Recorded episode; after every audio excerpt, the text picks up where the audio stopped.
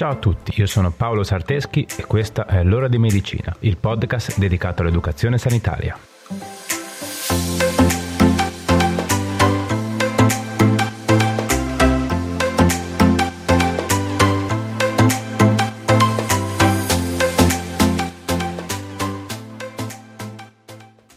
Ciao a tutti e bentornati. Oggi, come avete visto dal titolo, parliamo di coliche renali. Ma cosa si intende per colica renale? Penso più o meno lo abbiamo tutti un po' in mente, no? È un attacco di dolore acuto, violento e molto intenso, che può essere localizzato a livello addominale o lombare. Il dolore di una colica renale può essere talmente forte da indurre addirittura a una perdita di coscienza. Ma come si genera questo forte dolore? E da cosa è causato? Lo scopriamo subito. Ma prima di iniziare, fatevi salutare meglio. Come state? Spero tutto bene. Avete ascoltato la puntata precedente che parla di vaccini anti-Covid-19? Se ve la siete persa, appena finita questa, andate a recuperarla. Vi ricordo che secondo me il modo migliore per ascoltare il podcast è quello di partire dalla puntata più recente per poi mano a mano tornare indietro. Gli argomenti non sono tutti collegati fra loro e in ogni puntata cerchiamo sempre di dare tutte le informazioni base che ti servono per seguirla. Va bene, dai, ma non perdiamo altro tempo e partiamo subito con la puntata di oggi. Pronti? Andiamo.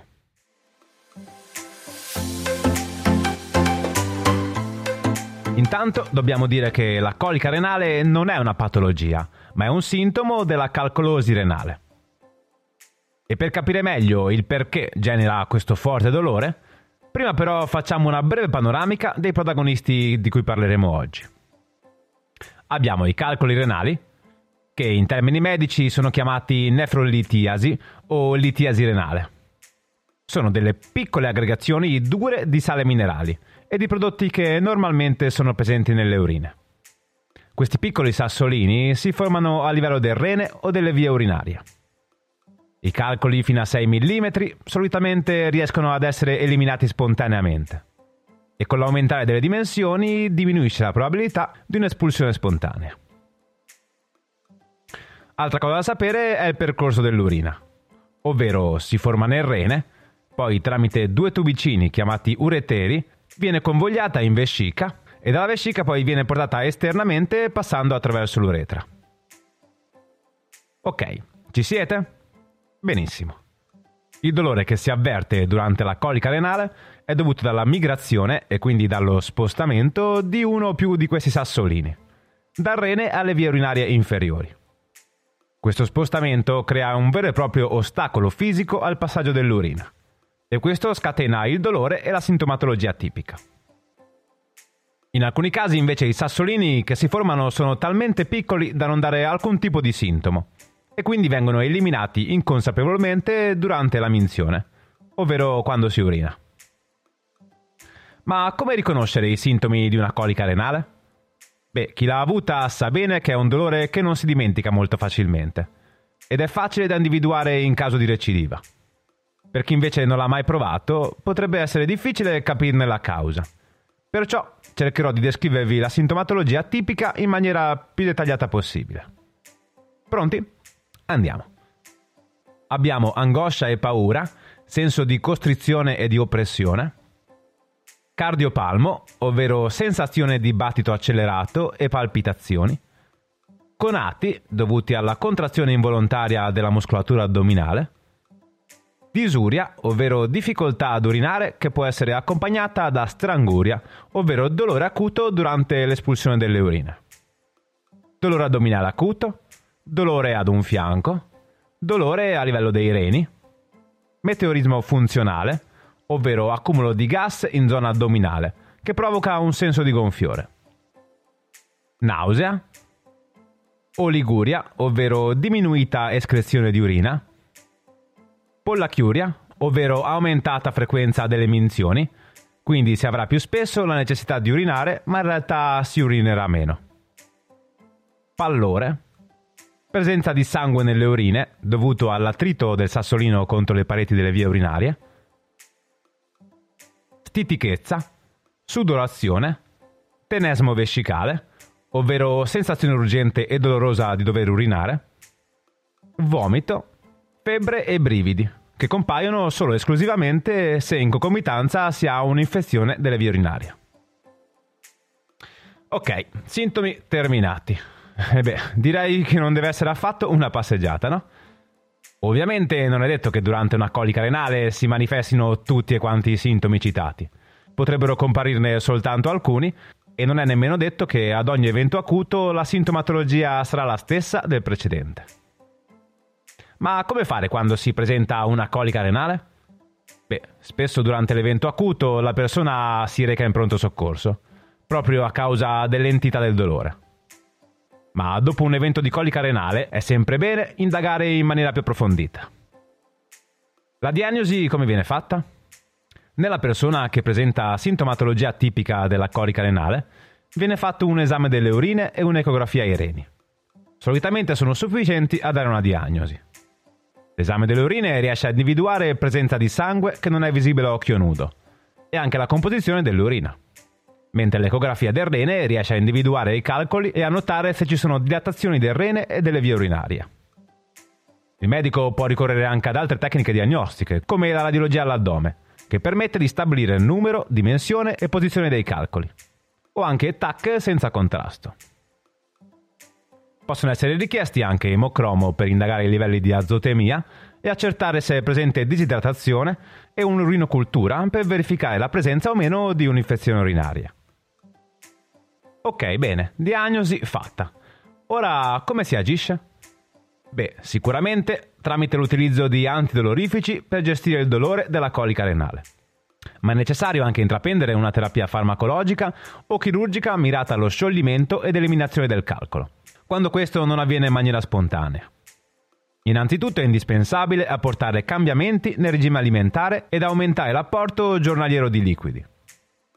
Se si ha a che fare con calcoli piccoli, la terapia idropinica, che prevede il consumo di 2 litri o più di acqua oligominerale o minimamente mineralizzata nell'arco delle 24 ore, può essere ottima, ma è necessaria l'indicazione medica perché non sempre risulta benefica e può anche diventare pericolosa.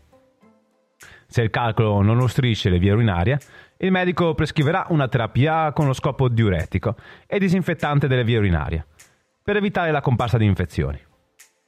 Se il calcolo è formato principalmente da acido urico, si può rendere completamente solubile nelle urine, rendendole più alcaline, cioè aumentando il loro pH.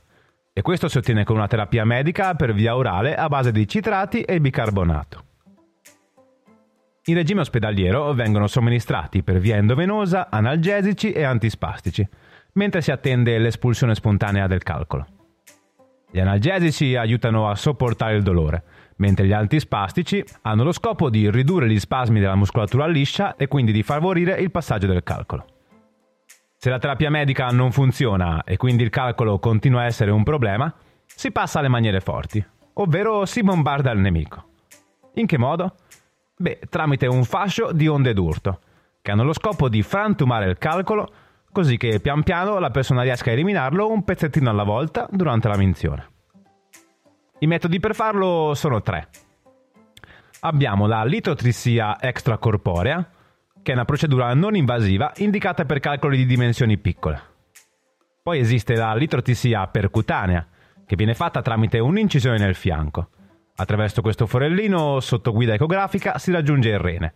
Si apre un varco e si entra per frantumare il calcolo ed esportarne i residui. Quindi si tratta di un intervento chirurgico mini invasivo. Infine abbiamo la litrosisia uretrale, che è una tecnica endoscopica e viene praticata inserendo delle sottili sonde fino al punto in cui è incastrato il calcolo e a questo punto le sonde emetteranno delle onde acustiche o raggi laser che frantumeranno il calcolo. I pezzetti di calcolo a questo punto possono essere espulsi con le urine o raccolti con delle pinze. L'ultima spiaggia, dove non si possono effettuare gli approcci terapeutici sopracitati, è la chirurgia invasiva che comporta l'apertura dell'addome. Ovviamente una calcolosi renale ha come evento acuto la colica renale, che viene gestita rendendola sopportabile, come succede in tutti gli altri eventi acuti. Ma come vi dicevo anche prima, è necessario indagarne la causa e assumere la terapia adatta per arginarla, perché le complicanze di una calcolosi renale non seguita e gestita sono noiose e pericolose. Intanto possono presentarsi spesso coliche renali e abbiamo visto che possono non essere per niente innocue. Poi possono presentarsi infezioni delle vie urinarie, febbre, sofferenza renale e idronefrosi, ovvero accumulo di urina nel rene, e gonfiore dei reni, forte dolore e per finire, evenienza rara ma non impossibile, rottura delle pelvi renali. Quindi consiglio spassionato. Se siete soggetti con calcolosi renale e che presentano episodi di coliche renali, fatevi seguire da un buon urologo che riesca a aiutarvi a tenere a bada la situazione. Ok, dai, direi che in quanto a teoria dovremmo essere a posto. Quindi andiamo con qualche consiglio pratico. Pronti? Andiamo.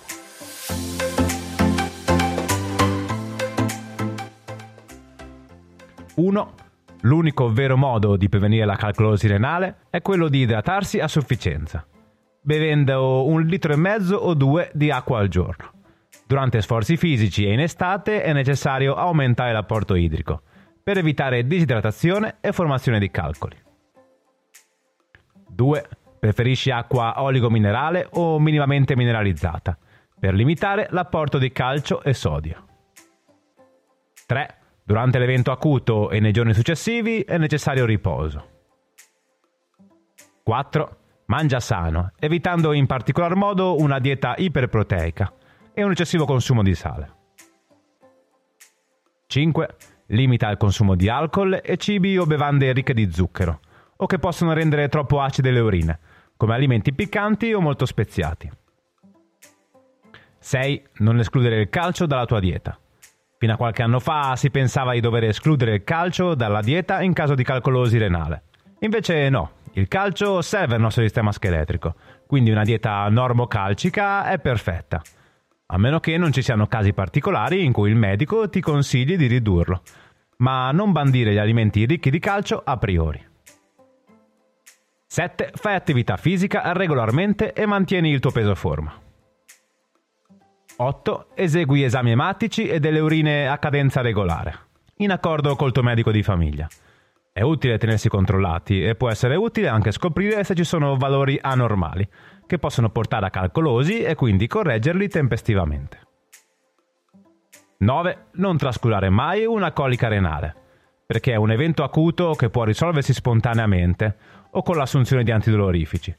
Quindi non allarmatevi, ma è molto probabile che si ripresenti, quindi indaga e cerca di agire alla radice per evitare che si ripeta.